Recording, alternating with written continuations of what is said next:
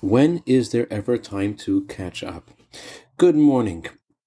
The Torah says that Passover should be in the springtime, and that seems to indicate that our calendar should be a solar calendar, and yet our calendar is a lunar calendar. And in order for Passover to be in the springtime, we add a month every few years, like this year. We add an additional month, which this Shabbat actually blesses the new month of Adar. And because there are 11 days less in the lunar calendar than there are in the solar calendar, it's necessary to add a month every couple of years. And the Torah says that the Jewish people are like the moon, just like the light of the moon isn't consistent. It has times when it's full and times when it's not.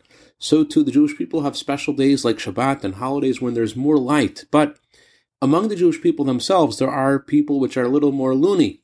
And we have days where we have more light, days we have less light.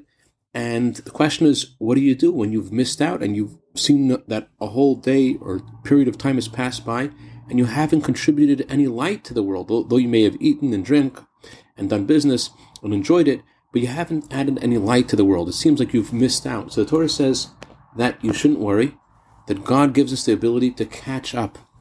This is especially relevant this year when we add another month. And just like in our calendar, there's a time when we add an additional month after only two years, and that makes the lunar year ahead of the solar year. So too, when a person returns to God after being in a state of distance, this brings an even greater closeness and even higher level than had there not been any deficiency in the first place. So, anyways, as this Shabbat comes in, the Shabbat blessing Adar, we should add and joy, and we should see the coming Mashiach now.